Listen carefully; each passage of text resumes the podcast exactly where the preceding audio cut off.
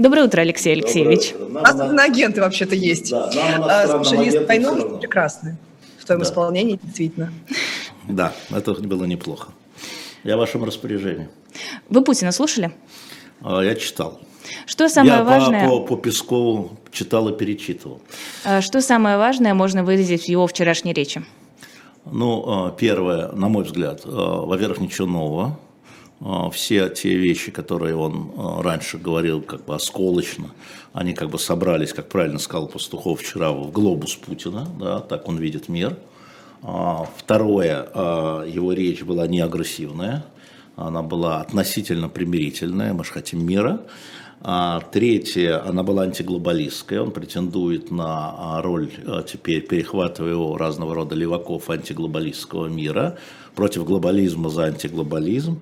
Четвертое, он апеллировал к консерваторам в странах коалиции, в странах Европы и США, а, подмигивая то левым, то правым глазом, говоря, смотрите, у нас друзья и в США есть, нас и понимают, и вообще холодная зима, мы готовы поставить, ну и так далее. Вот, так что вот, пожалуй, вот это, а, если говорить о каких-то его сигналах, которые он давал. Конечно, эта речь была не внутренняя, это была в речь, излагающая партнерам по переговорам, партнеры беру в кавычки, позиции, с которых Россия готова вести переговоры. То есть он все-таки намекает, что давайте уже приступим к обсуждению мира. Но не просто намекает, он говорит об этом впрямую, и, видимо, он видит последние опросы, последние опросы Левады, например, который я сегодня опубликовал, я думаю, он его видел. А, а, в целом 25% Левада, я напомню, что тоже признана там, кем-то, экстремистами, не помню. Кем. Российские власти считают ее иностранным агентом. Иностранными агентами, да. Ну вот я читаю как иностранный агент то, что положено читать иностранным агентом. А, значит, а, сторонников продолжения войны 25%, сторонников мирных переговоров 67% в России. Вот это последний опрос Левады. То есть теперь ну, получается... Вопрос начала переговоров зависит прежде всего от э, Украины. Да, там другие цифры. На Украине 86% украинцев противники мирных переговоров. Сторонники 7. Лиза? Ну, да, я хотела спросить, что как раз мирные переговоры, они могут быть разные. Могут быть по предложению Илона Маска, а могут быть э, ну, по предложению Зеленского, понимаете? Поэтому, э, конечно, у нас за, смотря какие это переговоры. Ну, у Зеленского нет вообще никаких шансов начать мирный переговор, когда у тебя 86% твоих избирателей, вернее, всех украинцев, не только твоих избирателей, выступают против любых мирных переговоров.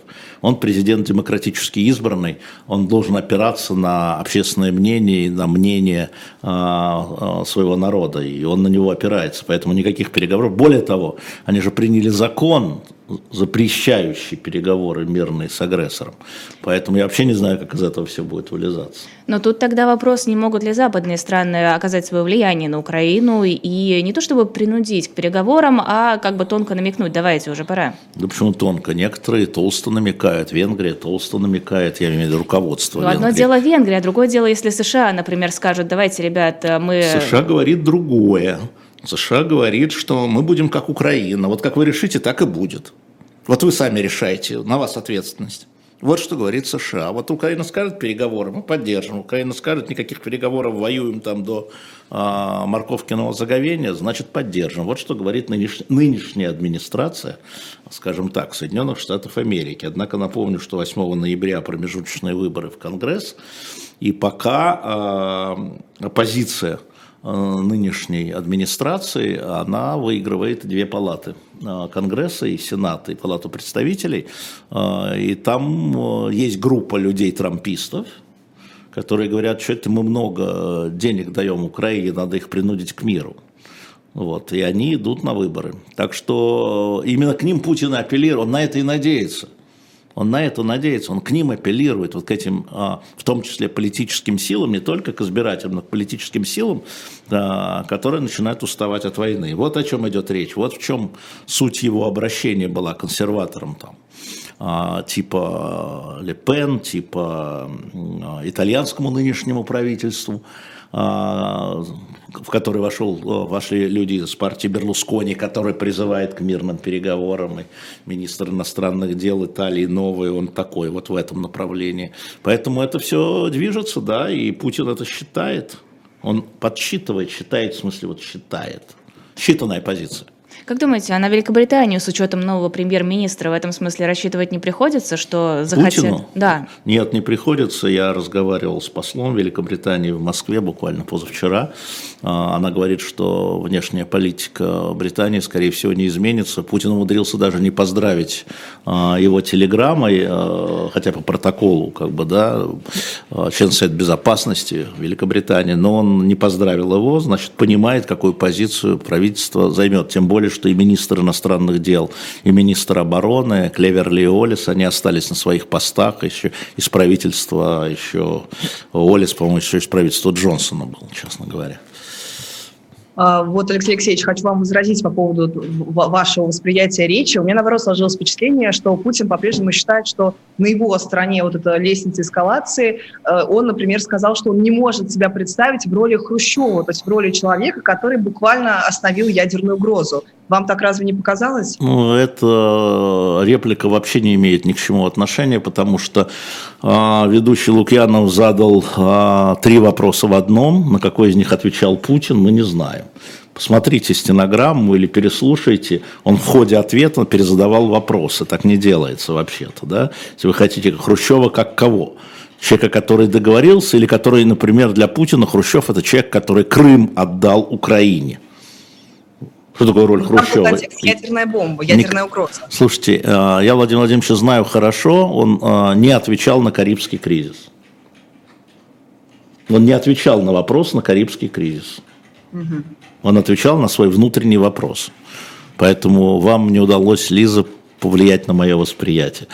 Потому что я свое восприятие не только текстом, как бы образую, но еще понимаю процесс и слежу за тем, как, как Путин шел к этому, следил за тем, как Путин шел к этому процессу. И куски этой речи я слышал задолго до того, как эта речь была произнесена, еще когда, будучи главным редактором, там, пять лет назад мы встречались с президентом Путиным, мы главные редактора, семь лет назад, я вам скажу больше, 13 лет назад, куски вот этого всего, я был в Мюнхене, когда он произносил мюнхенскую речь, я сидел там, да, и это то же самое. Это, собственно говоря, если эта мюнхенская речь – это базис, то сравните, положите два текста, да ничего не изменилось. Те, кто внимательно прочитал мюнхенскую речь, а, они говорят, ну, повторил тезисы, ничего нового. Поэтому я говорю, ничего нового. Угу. Эрдоган на той неделе сказал, что Путин стал мягче, и вот э, сам Путин в этом выступлении какие-то делает кивки в сторону Эрдогана, говорит, что вот Эрдоган, он никогда, значит, э, не крутит, э, не виляет хвостом и не позволяет Западу сесть себе на шею. Вот вам не кажется, что это какие-то вообще новые взаимоотношения? Я бы напомнил Владимиру Владимировичу, что Эрдоган, в смысле Турция, член НАТО, и все решения в НАТО принимаются единогласно. И все те э, решения про НАТО принимались против России с учетом турецкой позиции. Поэтому говорить можно все, что угодно, э, но Турция часть Запада. Часть коллективного Запада, когда говорит, страшная НАТО приближается к нашим границам, Турция. И э, мы видим, как Турция э, противодействует России в Карабахе, например. Например и э, пытается вывести Армению из-под влияния э, России, например. Поэтому мало ли что Путин сказал. Сегодня так, вот что забыли, что мы припомним его помидоры, когда а, был сбит российский самолет турками. Ну, взял, поменял. Когда нужен для того, чтобы делать там а, хаб газа или быть посредником а, между Западом а? Тогда Эрдоган хороший, а когда будет что-то плохое, тогда Эрдоган будет плохой. Ну, это Путин. Это не Эрдоган, это Путин. Кстати, у Эрдогана выборы, и там пока не очень все хорошо. Ну, не для него. Сегодня Почему Эрдоган, потому что он не выигрывает их абсолютно. На сегодняшний день по рейтингам у него будет тяжелая борьба впереди. Президентские выборы в Турции. Так что сегодня Эрдоган, а завтра Мардаган какой-нибудь. То есть он, получается, напрасно на протяжении последних восьми месяцев работал таким посредником, показывал, какое большое он влияние имеет на международной арене, наращивал репутацию. Почему напрасно? Вот это часть его избирательной кампании «Великая Турция». Смотрите, что я сделал. Ну, так если пока не очень получается. Еще не конец. А, хотела немного поговорить про нашу внутреннюю историю, про Кадырова, который будто бы объявил охоту на Лапина. Он говорит, я его ищу, ищу, нигде найти не могу, очень надо поговорить. Это, э, это что? А, это а, попытка занять федеральную позицию. А, Все равно Кадыров воспринимался, до сих пор воспринимается, конечно, как такой, но все-таки региональный любимчик Путина. Он все-таки региональный, а Кадыров хочет быть федеральным. И поэтому для того, чтобы стать федеральным, надо сталкиваться с федералами. Но на Шойгу там и Герасимова не сильно замахнешься. Вот. Но чего же не замахнуться на какого-то там генерал, чего он, лейтенанта? на генерал Да я сам генерал-полковник, говорит Кадыров. Да, но естественным образом он хочет занять эту позицию федеральной вооруженной. Он должен быть победителем, а не какой-то Лапин украинских войск. Он должен, он Кадыров. И тогда у него федеральное будущее. Не, подождите, они это же разные структуры. Там один Росгвардия, другой армия. Почему вообще у нас такая ситуация, что у нас чиновники, ну, там многие из которых вообще не имеют погонов, как-то отчитывают э, военных. Была же еще замечательная история с губернаторами, которые буквально отчитывали глав военных комиссий, мол, не так проводите, а те им по форме отвечали, так точно, никак нет и так далее. Как так вообще получается? Ну, во-первых, по указу президента за мобилизацию отвечает губернатор – и э, военкоматы исполняют. Поэтому отчитывание военкомов за то, что они неправильно проводят мобилизацию, это вполне законная вещь.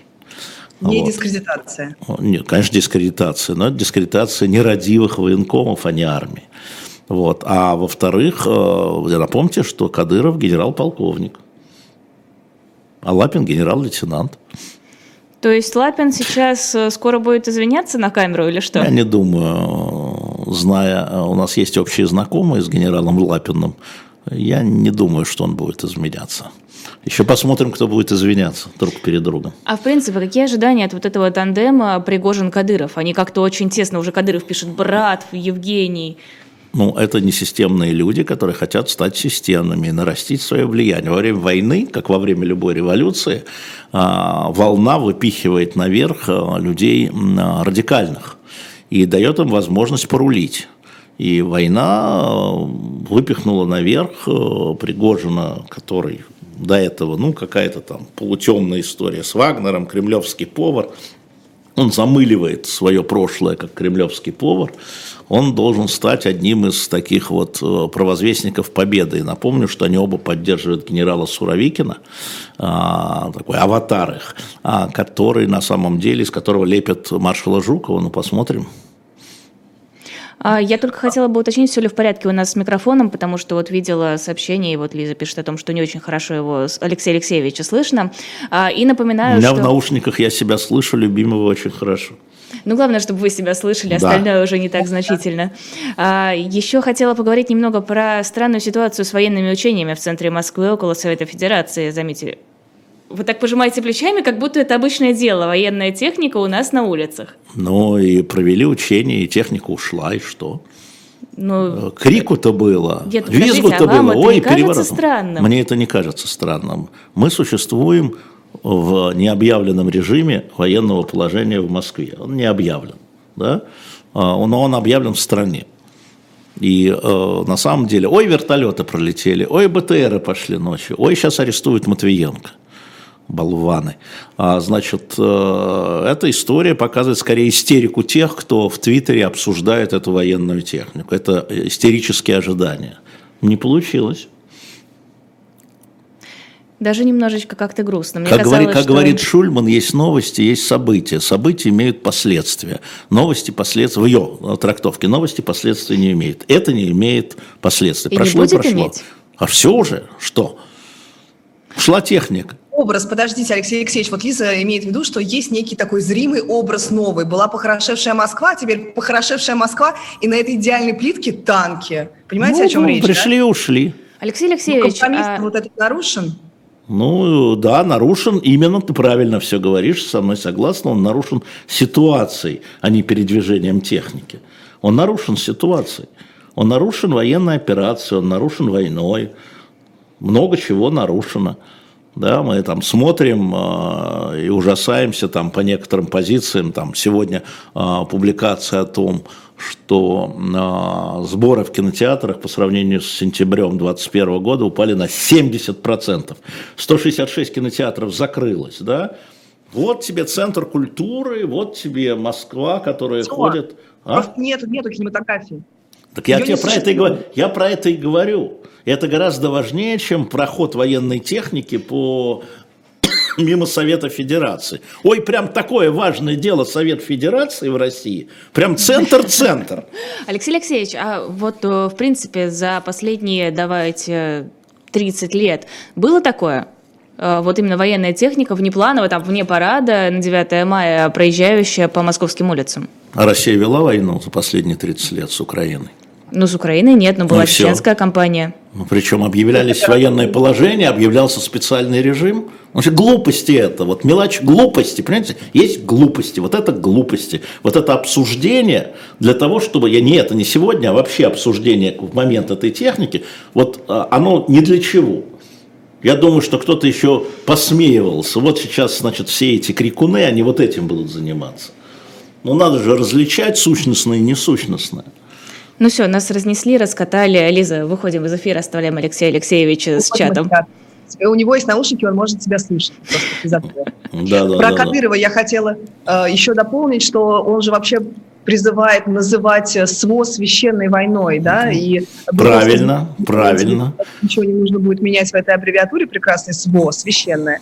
А, но в этом контексте интересно заявление помощника Патрушева Алексея Павлова, который какой-то еврейский заговор э, увидел в Украине. Вот вам как это вообще все видится? Как, как новый какой-то виток антисемитизма или пока нет? Ну, конечно, да, это очевидно, но это еще большая необразованность, потому что говоря о том, что Любавические хасиды – это некая секта, да, которая там э, отвергает все и вся, просто это неправда. Просто какую-то брошюрку прочитал, но я хочу напомнить, что на него уже Равин, а, главный раввин России, подал в Следственный комитет заявление на помощника Ого, секретаря уже даже в Следственный комитет. Да. Еврейский, да. еврейский конгресс вроде подал, а Берназар вроде просто сказал как-то осуждающий или нет? Ну, какая разница? Подали в Следственный комитет официально зарегистрированная в России организация. Мы знаем, что Берназара Путин очень уважает. Поэтому я думаю, что господин Павлов, он заткнется на ближайшее время. Но это то же самое, знаете, а, необразованность людей, дикость, варварство, ну да, дикость и варварство. Вот они так борются с сатанизмом. А я вот не понимаю вообще, почему именно сатанизм выплыл. Постоянно Соловьев говорил про какой-то сатанизм. А, различные информагентства пишут, что в Украине сатанизм.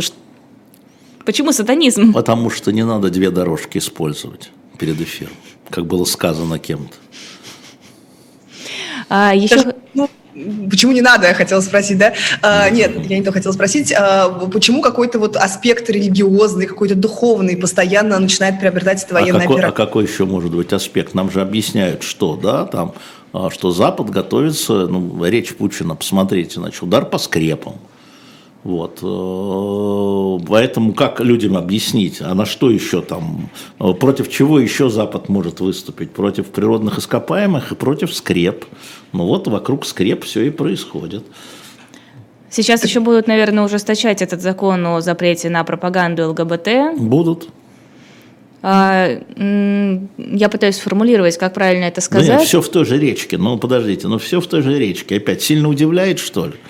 Не сильно удивляет, просто я не очень понимаю, почему именно сейчас и именно в сторону ЛГБТ. Неужели нет каких-то... Да в сторону ЛГБТ идут уже давно. И, ну, и это хорошо кушается аудиторией, значит, нужно еще поперчить. Ну, слушайте. А ну правда настолько хорошо естся, что вот люди сразу скажут, да, здорово, все правильно делают, ну, конечно, это, это же ужас, это же ужас-ужас мальчики с мальчиками, девочки с девочками. Это же ужас-ужас для э, большинства людей в России. Ужас-ужас, кошмар-кошмар. Наших Алексей детей. Алексеевич, я не верю. Я помню, я даже публиковала у себя опрос в ЦИОМа, внимание, вполне официального да, органа, там, который занимается соцопросами, и они писали, что более 60% людей абсолютно индифферентны и не да, верят. Совершенно верно. Но это та вещь, да, это та вещь, э, которую можно возбудить люди были абсолютно индифферентны, что Украина развивается, как она развивается. Но когда включается вся государственная пропаганда, она будет в людях самая а, мутная, самая черная, потому что для большинства людей, а, соответственно, эти люди чужие, иные, да, альянс, вспомним фильм «Чужой», и превратить их в чудовищ, то они соблазняют ваших детей, они уродуют ваших детей, уродуют ваших детей. Это очень легко поднять пропагандой, потому что мы боимся за своих детей. Нормальный человек боится за своих детей. Но это евреи кушают, пьют кровь да, просто да, маленьких да, да. младенцев. Ну, а, сейчас, а сейчас хохлы. Тоже Д, а сейчас хохлы. И подождите, у нас есть э, вполне себе открытый гей Антон Красовский, который призывал топить... Он теперь натурал он теперь, во-первых, да, практически, практически coming in обратно сделал. А, и вот как вы считаете, его могут использовать его образ, как вот как раз тот самый пример того самого гея, который видите, смотрите, как себя ведет? Не буду я им ничего подсказывать. Сами догадаются. Слушайте, еще раз, там не волнует судьба Красовского, поэтому я говорю, он перекрасится, а, завтра у него президент Навальный будет любимчиком, и он себя объявит украинцем. Кстати, по-моему, он там где-то и родился, или родственники у него есть. Он, ну, он скажет, ну-ка, я вот с ней. Да, это люди, э, которые перекрашиваются, перебываются в полете, я бы сказал. А, вот, и еще если а, там, платить хорошо, то, глядишь, и кувыркаясь в полете переобуются. А вот разговор о том, чтобы играть на самых низменных чувствах, ну, это же, ну, ну а, милое дело. А поскольку эти люди, а, да, кажутся чужими, Смотри, украинцев превратили в врагов. Послушайте, 44 миллиона россиян, 44 миллиона россиян имеют близких родственников в Украине – 11 миллионов семей. Близкие родственники – это папа, мама, дедушка, бабушка, а, дети, внуки, братья и сестры. Это не троюродные, не четвероюродные, не семиюродные. Это близкие родственники. И чтобы вот этих родственников зарядить на то, что эти вот а, негодяи хотят, значит, матушку Русь, оказалось достаточно там пяти лет. Вот так же самое будет с а, людьми, нетрадиционными, которые не отвечают нашим скрепам. А как думаете, история с Красовским, что именно вызвало настолько негативную реакцию официальной пропаганды, что именно стригерило? Потому что он, он, как и многие другие пропагандисты, говорили много страшных вещей. Почему именно сейчас? А, я думаю, что, во-первых, он действительно перешел абсолютно... Мы тебе поручали это говорить? Свой, со своевольничал. Да, конечно. Угу. Мы тебе поручали. Ты дискредитируешь государственный канал. Нам же нужно, мы же на консерваторов работаем, правильно? Значит, мы, ну да, мы за традиционные ценности, но сжигать, топить детей это не традиционная ценность. Не-не-не-не-не-не-не-не-не-не, назад. Так, пусть отдохнет, пусть отдохнет. Я слышал, что вмешался Алексей Громов, первый зам главы администрации президента, и потребовал удалить его из эфира на какое-то время. То есть это решение политическое. Да? А, потому что, повторяю, наша аудитория на Западе, а Арти пытается работать прежде всего на внешнем контуре, а, и на Востоке это, а, это не традиционная ценность сжигать и топить детей. Нет, может быть, это традиционная у кого ценность, но вообще я таких народов не знаю. Поэтому он заступил, заступил, и его надо было вот, публично отстранить. Так и сделал. Ничего, ничего, вы за него не волнуйтесь. Вот меньше всего я волнуюсь, если честно, за Антона Красовского. А история Собчак – это тоже политическая история? Или, как многие сейчас говорят, это что-то вот из сферы шоу-бизнеса? А, эти многие думают, что они сами в сфере шоу-бизнеса. Значит, если бы Собчак выступала как Киркоров или Безруков, ничего бы этого не было. И больше ничего объяснять не надо. Собчак с самого первого дня осуждал эту военную операцию – Собчак разоблачала эту мобилизацию, и наибольшее количество случаев вот этих безумных про мобилизацию было в ее новостях, в ее каналах, прям целая сетка. Да? Если бы она выступала, а, ну не как Красовский, конечно, да, ну повторяю, как там Безруков или Киркоров, ничего бы этого не было. Значит, это дело политическое. Вот все. Подождите, Алексей Алексеевич, Собчак была как раз на тех умеренных позициях, которые там раньше условно эхо Москвы занимала. То есть она была, конечно, оппозиционно настроена, но в то же время старалась соблюдать все законы там, о дискредитации, о фейках и так далее. И вот даже, даже такого человека, который, а, все-таки старался законодательству как-то подчиняться, и, б, всегда считался абсолютно неприкасаемым, и ей, получается, уже при, пришел конец, или как? Во-первых, кем считался неприкасаемым, что забыли а, про обыски у нее, когда там она с Яшином, помним эти истории, когда к ней вламывались в квартиру? Вы что, забыли про это? Ну, никаких хоть... санкций не последовало, кроме ну, ее. Я тебе пожелаю таких же обыски, я тебе пожелаю такой же обыск. Спасибо, спасибо. Да? вообще-то. Это вместо а, зарплаты будет. Да, а, да нет, конечно. Сейчас самое главное внутри страны, это внутри страны для власти это отношение к военной операции. Собчак человек, который а, который разговаривает, как ты умеренно, не только с аудиторией, которая изначально против, но и с аудиторией, которая сомневается. Это самое страшное. Собственно, за это грохнули новую газету, за это грохнули дождь, за это грохнули эхо Москвы. Мы разговариваем не только с сектантами, мы разговариваем с людьми, которые думают, сомневаются, не видят сразу. И она сразу заняла антивоенную позицию. Точка. И пока там российская армия шла от победы к победе, ну и хрен с ней. А вот когда на поле боя а, стали возникать, мягко говоря, трудности, всех этих надо к ногтю, потому что они продолжают разговаривать с сомневающимися, потому что уже а, поддержка специальной военной операции, беру это слово в кавычки интонационно, да, падает – в том числе и потому, что она сеет сомнения, ну, надо прижать, причем не по политическому делу, а по каким-то вымогательствам. Угу. Если бы ее хотели там внедрить, ей бы как раз фейки бы какие-нибудь или дискредитацию какую-нибудь засунули, да, и вот она лидер оппозиции. Нет, ее дискредитируют по отношению и к ее аудитории. Вот она какая, она, значит, за правду, а на самом деле бабло берет. Это же понятно, так действуют э, службы специально. Поэтому это дело, с моей точки зрения, абсолютно политическое. А, в условиях а, военного отступления российской армии всех тех, кто сеет сомнения, нужно заткнуть. Вопрос, имело ли тут место какое-то личное отношение к ней Владимира Путина? Возможно. Просто вот эти споры, а ее отпустили, а она сбежала. А Любу Соболь не отпустили?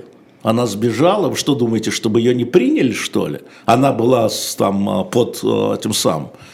А, Любовь Соболь российские власти считают иностранным да, агентом. Ну, да, да. Мало ли кто, кого. Всех отпустили на самом деле-то.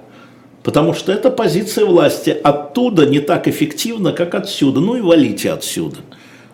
Вы чего? Всех отпустили. Все ФБК отпустили. Одного Навального посадили. ФБК считается экстремистской организацией ну, да, и иностранным это. агентом, извините. Да. Это позиция, да, это позиция власти. Позиция власти. Всех, пока во всяком случае такая, не сажать, да, а за границу. Идите, валите. А что, Леонида Гозмана не отпустили? Ну вы чего?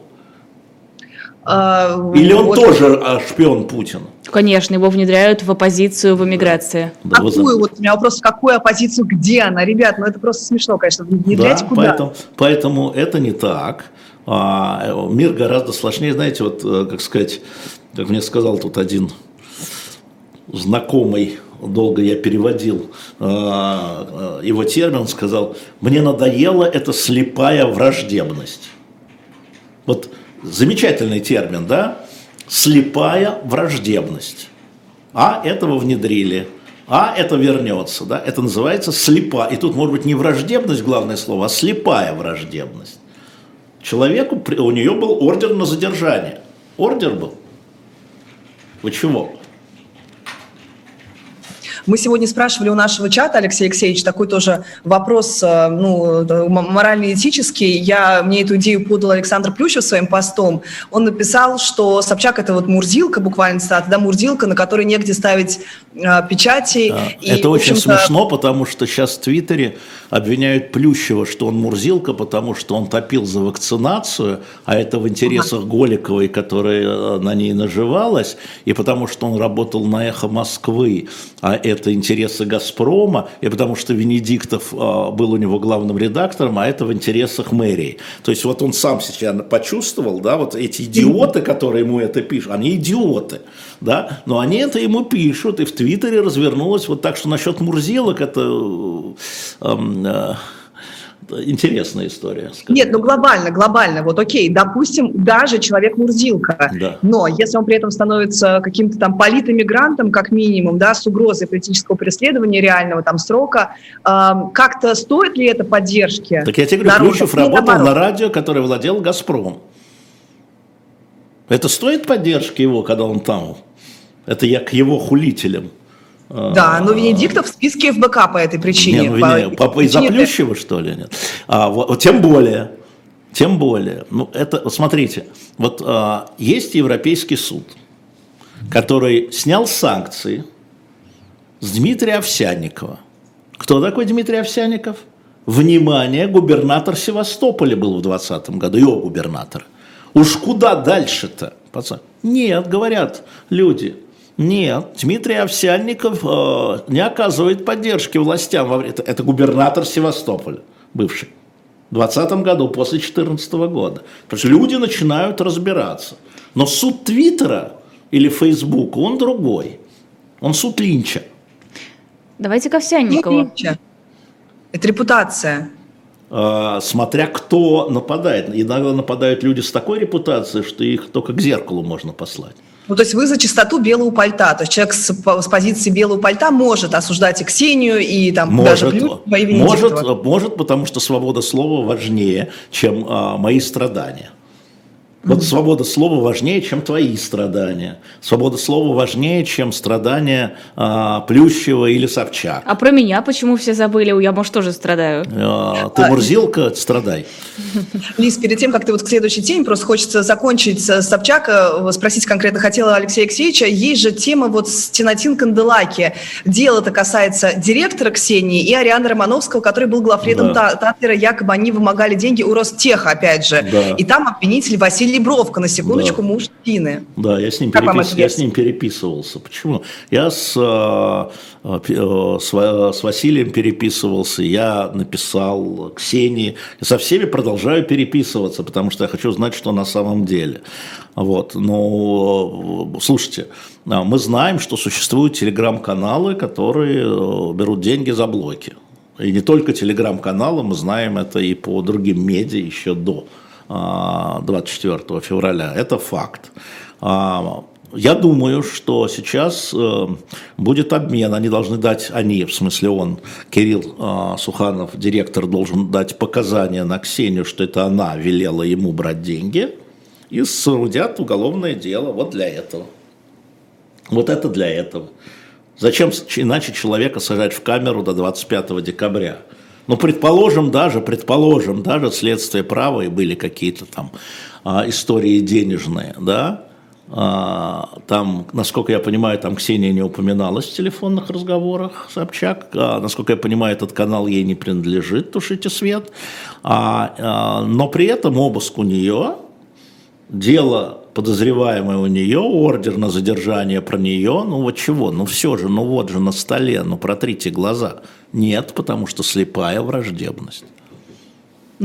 А почему тогда выбирают Василия Бровка вот этими руками ФСБ или там вот э, как раз того, того органа, который репрессии-то осуществляет? Да Зачем? Ну, какая, как раз дает там ну, какая разница? Послушайте, ну какая разница? Ну не Василий Бровка, ну Потанинский, ну Альфийский. Какая разница? Это система, работающая в Российской Федерации.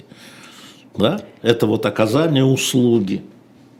Оказание услуги. Вот э, в данном случае Ростех оказывает услугу. ФСБ, государству российскому. Скажем, ну это Владимир Владимирович попросил, ну ладно вам. А может вообще про это не думали. Просто выше-то сначала вообще с Ксенией ничего не имело отношения, она этого бывшего главного редактора Татлера вообще. А дальше понеслась зима в Ташкент. Это так же, как, собственно говоря, было сделано с Никитой Белыхом, когда сначала там внутри э, у Никиты там Кирова это была там внешняя его война с местными ФСБшниками, они задели дело, а потом включился центральный аппарат ФСБ, зашел к Путину, что ваш губернатор, он говорит, ну делайте по закону. Да, вот так бывает. Всякого увидели политическую выгоду. Увидели политическую выгоду. Я не уверен, что там Бровка и Чемезов рады, что они в этом деле, что их фамилии засветились в этом деле, именно в политическом. Вполне возможно, что шел разговор и, э, о том, что вы заплатите, а мы снимем эту новость. И это такое обычное дело сейчас в анонимных телеграм-каналах, в анонимных, да, ну, обычное дело. А, сказали люди, которые за этим следят, о, мы это привяжем к Собчак, отлично. И все. А дальше каждый становится бенефициарием, каждый хочет свой кусок на своем поле урвать, это понятной ситуации. И те, кто сейчас э, мочат Ксению, боясь, что она станет политическим конкурентом, но не они же это устроили, правда? Но они пользуются ситуацией, чтобы ее замочить, потому что у нее канал 3 миллиона 200 тысяч подписчиков, YouTube канал, да? а у них, как у нас, 700 тысяч. Ну надо же конкурента замочить. Отлично! То есть причина этой слепой враждебности исключительно в конкуренции? Ну, я думаю, что да. Конкуренция это... в широком смысле этого слова – том числе политической. В широком смысле. Но какой слова. смысл в такой конкуренции, если это дробит оппозицию? Ну, будем говорить конкретно про оппозицию а на кучу частей. Потому что это сектанство, потому что кто на свете всех белее, всех румянее и чего там... Милее. Милее, да. Кто на свете всех чище всего и кто претендует на власть, когда Россия, с их точки зрения, рухнет, и кто возьмет власть. Надо зачистить поляну. Это все уже делали большевики в 17 году. А, прежде чем объединяться, говорил Владимир Ильич Ленин, надо размежеваться. И э, гнобил своих лучших друзей, лучших друзей, Мартова, он был лучший друг, лидер меньшевиков, потому что он политический конкурент. Очевидно же. Давайте про Овсянникова поговорим. Ну вот Важная я, же я, история. я думаю, про Овсянникова вам нужно связаться с э, кого-нибудь из э, санкционных этих ребят, которые следят за санкциями, или Sanction Times, или Sanction Law, потому что это, конечно, я не видел решения суда, потому что я могу читать решение суда только на французском, я не видел обоснования, да, каким образом губернатор, э, исполнительный губернатора Севастополя после 2014 года, уж казалось бы, да, как они объясняют что снимают с него санкции. Это удивительный прецедент на самом деле. Но мне кажется, он важен еще с той точки зрения, что теперь российские чиновники увидят, если ты уходишь с должности, если ты перестаешь поддерживать режим, то с тебя могут снять санкции. Он ушел с должности до начала войны. Тем не менее. Нет, так Нет? не бывает. Тем не менее, так не бывает. Угу, тем не есть... менее, так не бывает. То есть это напрасная надежда, что сейчас чиновники посмотрят ну, на я Овсянникова? Же не суд ЕС. Слушайте, во-первых, это суд. Санкции вводил, а, вводила Еврокомиссия, а снял суд. Обратите на это внимание. Не Еврокомиссия сняла санкции, не изменила свою точку зрения. Она будет еще апелляцию подавать. Наверняка. Просто стал э, то, о чем я говорил, э, индивидуально после того, как жар начала войны прошел, нач, начался индивидуальный подход.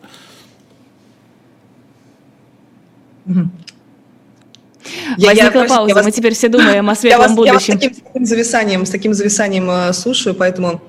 Э, да, то, то есть ты не можешь насладиться сполна происходящим?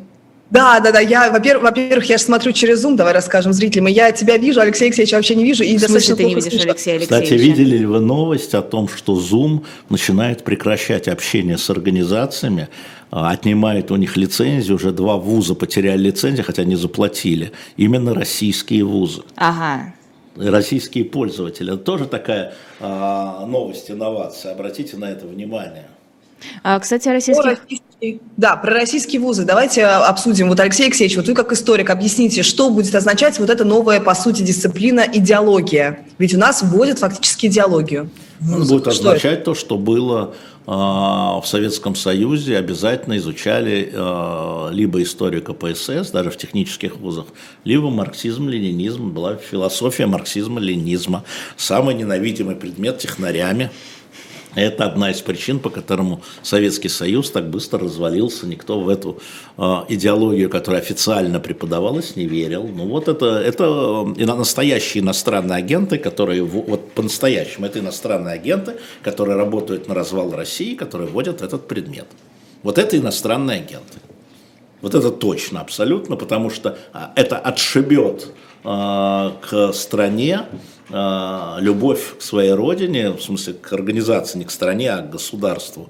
У массы студентов, которых будут как на каторгу, которые пришли на, на физфак, которые пришли на химфак, а, на инженерной должности, которые должны вместо того, чтобы изучать свои, то, что они любят и хотят, вот это вот все. Самое главное, что еще преподаватели будут соответствующего уровня.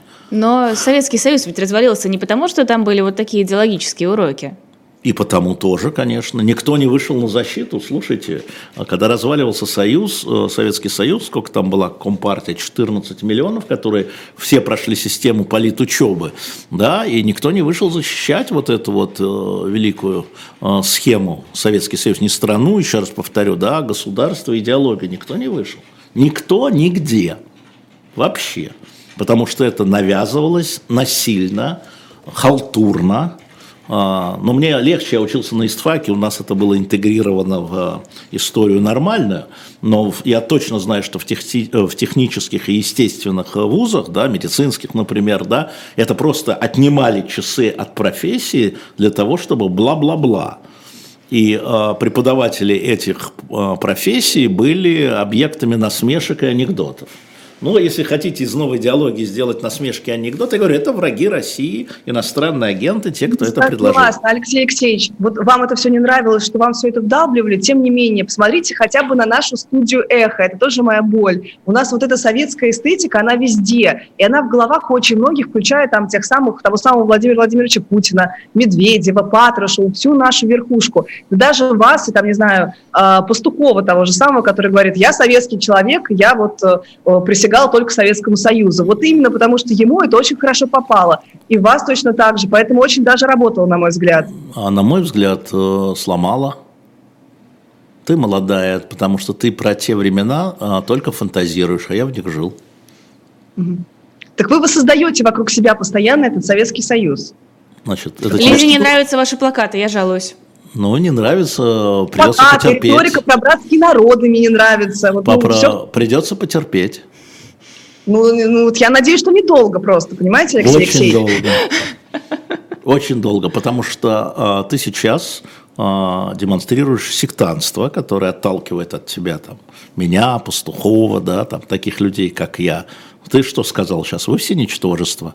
Потому Нет, что вы, сказала, родились, что ты так сказала. Мозга. Ты так сказал, Немного. правильно, мозга, да. да, значит, вы ничтожество, надо другая эстетика. Вы вообще никто, сейчас я вам объясню, как надо. С людьми так не разговаривать. Я имею в виду, когда мы говорим а, про страну, со мной можно так разговаривать, я усмехнусь и пошлю тебя. Вот. А люди обижаются. А, чем сектанты отличаются? Да, они обижают людей, а, а может быть, сектанты обижаются как раз? Неважно, это не важно. Они обижают людей, отталкивают их в сторону Владимира Владимировича. Так и происходит. Так и происходит с санкциями, так и происходит с высокомерной оппозицией. Да? Так и происходит.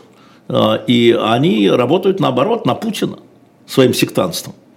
На его режим, на Путина, на его видение на его видение, на его деление белое пальто, черное пальто. Вот это белое пальто, а тут Медведев пришел в черном кожаном пальто. Ха-ха-ха, другая эстетика. А, да, ну, да, это того мира. Да, да, да, да, да. Поэтому э, людей обижать нельзя, с ними надо разговаривать. Специально нельзя. Нет, кого-то, наверное, не, не, ну вот, вот, нет, да, давайте, конечно, разговаривать, но я к тому, вот. что очень даже те уроки, они как-то остели. У нас не преподавали уроки эстетики. У нас преподавали историю Великой России. Еще раз, Великой России. У нас тут иконы должны быть сейчас. Вот посмотрите на нашу космическую станцию «Мир». Там все в иконах теперь. В иконах, в имперских флагах. Э, не в этом дело, а, а дело в том, что эти символы будут наносными, а не внутренними. Если человек внутренне там э, принадлежит какой-то культуре, ты из него не будешь ее вытравлять, нет такой цели. А вот наносные вещи, вот эти курсы, я пытаюсь объяснить, новые там чего идеологии, они наносные. И это чувствуется, это не а, откликается человеку. Это будет вынужденная мера, да, пионерская зорька. Вот в чем дело, вот в чем разница. А если мне нравится э, ходить в майках поверх рубашки, ну, мне нравится в майках поверх рубашки, ничего не сделаешь с этим. Не, подождите, подождите. Вот вы, вы сказали там чуть выше по, по, там, по нашему эфиру, что очень удачно пропаганда да. делает ЛГБТ вот теми крайними. То есть все-таки она работает. Она работает, но она наносная, и поэтому это ненадолго. Она наносная. Пропаганда – это штука наносная. Если она только не попадает вот в это темное и мутное, как бы как человек был к этому готов. То есть, э, когда пропаганда перестанет говорить, что все, все зло в мире от э, американцев и ЛГБТ, люди про это забудут и перестанут Абсолютно. читать... Мы это э, видели в 90, 87, 88, 89 году. Мы видели рейтинги, что самая дружественная страна – это США, да, нам рассказывали о том, как США, США и Россия, Советский Союз разоружались, как США помогала во время а, я могу сказать голода, потому что это был не голод, но тем не менее помогало а, во многом с продовольствием в начале 90-х годов, да, и мы видим по рейтингам, что люди говорили, да, США наш друг, сейчас США наш враг, да, это правда. И эта штука наносная.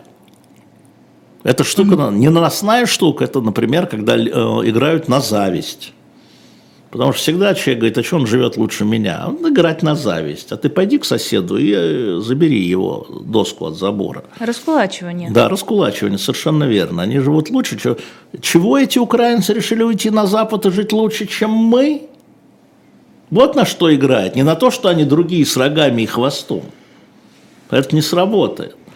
И это тоже надо понимать, но я вас уверяю, что пропаганда действительно очень эффективна. Повторяю, пропаганда штука наносная, даже когда она попадает в суть, если она тотальная. Трудовая мобилизация студентов в шести регионах российских – это туда же, к Советскому Союзу? Да-да, это система управления. Это же система управления, к которой мы возвращаемся. Это то, что в целом называется национализация. И хотя э, Владимир Путин вчера сказал, что национализации не будет, но она уже также... У нас все частичное. Частичная мобилизация, частичная национализация, частичное привлечение студентов. Кстати, вот эти режимы, военное положение, другие режимы позволяют это делать по закону, повлекать трудовые ресурсы, там не только студентов, но и не студентов. Позволяет. Это да. Давайте еще про Твиттер немножко. Как э, относитесь к тому, что Илон Маск э, его приобрел, и, в принципе, как меняется риторика Илона Маска в последнее время, потому что вот мы как раз говорили с Валерием Нечаевым и, э, в принципе, с нашими гостями о том, что он становится глобальным игроком. Ну, не становится он глобальным игроком, конечно, без всякого на то сомнения. А, значит, Твиттер – это старая его задумка. Напомню, что он заплатил за нее 44 миллиарда долларов, так вынул из кармана и заплатил. А, тут же мне что важно? Я пользователь, да? Мне важно, как он будет менять и будет ли он менять правила. И пока то, что он говорит – мне не очень понятно, потому что он говорит, что э, нужно больше свободы, нужно больше свободы слова, и это отражает мою позицию. Но, тем не менее, надо бороться с дезинформацией, с фейками. Это тоже отражает мою позицию. У меня всегда вопрос, как ты будешь это делать? Вот как ты это будешь делать? Потому что, пользуясь Твиттере и будучи активным в Твиттере, я вижу огромное число дезинформации, фейков, вижу да, и э, перекоса, вот э, то, что вы говорили с военной техникой в центре Москвы, это же истерика была настоящая, у кого с надеждой, у кого с испугом оказался мыльный пузырь. Мыльный пузырь, да, и это все проходило через, в первую очередь через Твиттер, как очень популярную сеть. Вот. Но, тем не менее, я всегда сторонник свободы слова, и пусть будет даже клеветническая история, если это не травля организованная, это разные вещи. На самом деле, так же, как с информацией, есть э, ложная информация, или неполная информация, а неполная значит ложная, она ошибочная. А есть фейки, а фейки отличаются от ложной информации в том, что фейки создаются специально, с целью, вот с целью чего-то достичь. Да? И как вот это а, а, уменьшить, именно фейки, не ложная информация, а фейки. Да? Вот это большой вопрос. Алексей Алексеевич, вот смотрите про, про, про свободу слова. У нас же, по сути, в России, ну, ну нет, да, нет, свободных, нет свободной прессы, нет вообще нормальных, адекватных СМИ, люди ориентируются по Телеграмму. Телеграмма – это тоже не вполне себе пресса, это вот такой вот какой-то набор тоже полуправд каких-то, мнений. И Твиттер, в принципе, то же самое. Вам не кажется, вот как журналист мне просто скажите, вам не кажется, что мы вообще в какой-то новой среде информационной ну, пребываем, и такого понятия, как факт, как журналистика факта, она просто где-то вообще осталась не то, что до 24 февраля, а до там еще где-то потерялась лет 10 так назад. Ну, конечно, все правильно, и мы об этом говорили, я об этом говорил неоднократно. Это война лишь усилила в России эти истории. Ну, да, это так, но это новая реальность, и она реальность. И э, это все очень удобно, но это создает, как любой прогресс, удобства и проблемы, и угрозы. Да? Для чего люди потребляют информацию? Люди потребляют информацию для того, чтобы принять решение. Там, за кого проголосовать, э, какое, в какой одежде выйти на улицу, какое кино посмотреть. Именно для этого нужна информация. Ну и развлекательная, естественно. Если у вас искаженная информация, вы принимаете ложное решение для себя и будете расхлебывать эти последствия. Это же понятно. Да? Но теперь это так, потому что производитель информации, а теперь каждый человек, который а, производит ее, если раньше это делали профессиональные журналисты, теперь каждый человек непрофессионально, имея в виду, а, не понимая ответственности за распространение информации среди своих подписчиков, это делает. Это реальность. Прогресс этот не остановить. Просто не остановить. И весь вопрос теперь в том, как минимизировать потери, как отбирать Поэтому на самом деле в институтах надо учить и в школах э, информационной гигиене. А будут учить военной журналистике. А будут учить военной журналистике. Но я говорю о мире вообще, о всем мире. Помните, как мы тут сильно спорили о казусе Трампа, да, который а, который э, э, лишен был Твиттера да, за, за то, что он делал, за то, что он писал в Твиттере. Да, где заканчивается свобода слова и начинаются призывы к анти, э, антиправовым действиям. Вот история же в этом, да, как это пройти, кто это будет решать. Бюрократ, который в Фейсбуке, мы же знаем, да, Фейсбук почему-то начинает забивать кого-то, закрывать, и люди возмущаются. А что я такого сказал? Вот. А, то есть правила не написаны, грубо говоря. Правила трактуются а, человеком, который никто не выбирал, без всякой квалификации. Сидит чиновник, ему показалось, что это разжигание. Он нажимает кнопку, он тебя выкидывает из пространства. Это очень серьезный вопрос, и я думаю, что если бы не война, мы бы сейчас как раз вот про это говорили, говорили бы, со всеми говорили бы, встречались, проводили бы конференции, говорили бы с Маском именно про это, каким образом сделать эти алгоритмы, потому что тогда люди, повторяю, это все как там слова отлиты в граните, как говорил Медведев, да, чего-то говорится, это приобретает уже, так сказать, как бы э, посыл к тому, чтобы действовать, а оказывается вранье. Или неточность или неполность, да, не обязательно вранье. Но да, это так, это правда, все, все, что ты сказала, правда, но мы вот, это, это наша реальность, мы в ней живем. Просто, правда, правда, а правда-то не существует, получается. Правда существует, но, но правда как? существует, но она хуже, она хуже потребляется, ничего подобного, она хуже потребляется. Вот история с Овсяниковым, о которой говорили, я вам говорю, ее надо разобрать, надо посмотреть решение суда. Это же против всего потока, который есть, по малейшему подозрению в сотрудничестве власти, там, я говорю, Киркоров там какой-нибудь, да, еще Киркоров, Киркоров в санкциях, а Овсянников не в санкциях, губернатор Севастополя, повторяю, после Крыма, его губернатора. Но мы должны понимать, да, и, и вот история, то есть можно или нельзя – и э, просто э, профессиональные журналисты, вот опять вышеупомянутый Плющев, он ошибочно э, в своем эфире обвинил Нарусову, мать Собчак, что она голосовала за, за войну, за принятие территории. И долго про это говорил. Потом, как профессиональный журналист, знаешь, в прямом эфире не все проверишь. Он посмотрел, увидел, что это не так, она не голосовала за это. И он извинился – вот профессиональная работа, вот школа эхо, вот как надо поступать. Не по оценке, а по факту. Он сказал, вот его ввело в заблуждение вот эта пропаганда, во-первых, антисобчак, потому что Нарусова сама по себе, кто в данном случае? Потому что все, что можно поставить в пику Собчак, а это еще твоя мама за войну голосовала, это вот туда докидали. Ну, сын за отца не отвечает. Кому да, да, да, это, это, это кто тебе сказал? Подожди, а, это мы с тобой уже спорились. Это да, кто тебе сказал? говорили же про сына, да, вот сегодня, господи, Якунина, которого да. отпустили. Его не отпустили. Не отпустили. Его вернули. Да, его по апелляции его вернули. Я просто говорю о том, что каждый случай надо разбирать. И вот Саша поступил как профессиональный журналист. Можно массу предъявлять, а, ему предъявляют претензии, я нет. Но а, вот он продемонстрировал, как надо поступать. Вот про правду – это про правду. Вот это про правду. Вот то, что он сделал, это про правду. Ошибки может быть и любой. Поэтому правда существует.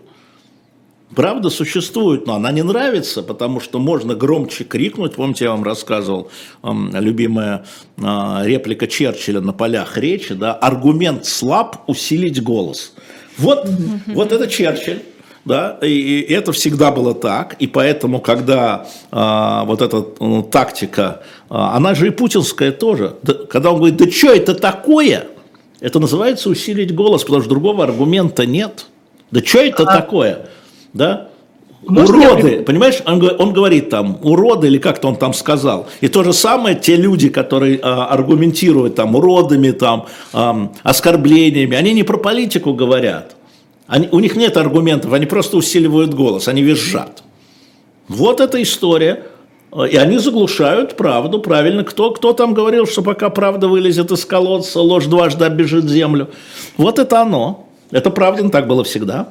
Вот вам пример э, сообщения, которое вроде бы правда, а потом оказалось, что это фейк, но он такой фейк, что как будто правда. Сенатор Климов заявил, что покинувшие Россию люди во время спецоперации могут считаться иноагентами, выпадают под законодательство. Потом он сказал, что он специально, пояснил вернее, да, что он специально показал вот эту вот нелогичность самой формулировки, потому что сегодня действительно достаточно просто абстрактного иностранного влияния. Но это новый же она правдива в том смысле, что действительно можно всех туда записать, в том числе всех уехавших, да раз они попадают. Уехали, да, это уже уехавших. пошли трактовки, да? Ну, сенатора Климова поправил Дмитрий Песков все-таки сначала, а потом сенатор Клишес, да, он не сам вдруг осознал э, свою ошибку. Но действительно, а правда заключается в том, что э, слово «иностранное влияние» можно трактовать как угодно. У нас вот Владимир Путин тоже под иностранным влиянием, он прислушивается к китайским товарищам. Его тоже можно тогда объявить иноагентом. Послушайте, так записан закон. Сенатор Климов предлагал этот закон. Это его формулировка. Вот где правда. Поэтому то, что он сейчас извивается, как уж на сковородке, после того, как Кремль ему сказал, ну-ка помолчи, да, это тоже правда. Поэтому нужно, я и говорю, поэтому нужно ковыряться и копаться. А никто не хочет, э, э, чтобы говорили о плохом, все хотят говорить о хорошем. А главная правда в том, что нам пора заканчивать, а вам обязательно нужно подписываться на YouTube-канал «Живой гвоздь» и ставить лайки. Лиза Лазарсон, Лиза Аникина и Алексей Венедиктов прощаются с вами. И оставайтесь на нашем YouTube-канале в 15 часов. Программа «Персонально ваш» с Виктором Ерофеевым.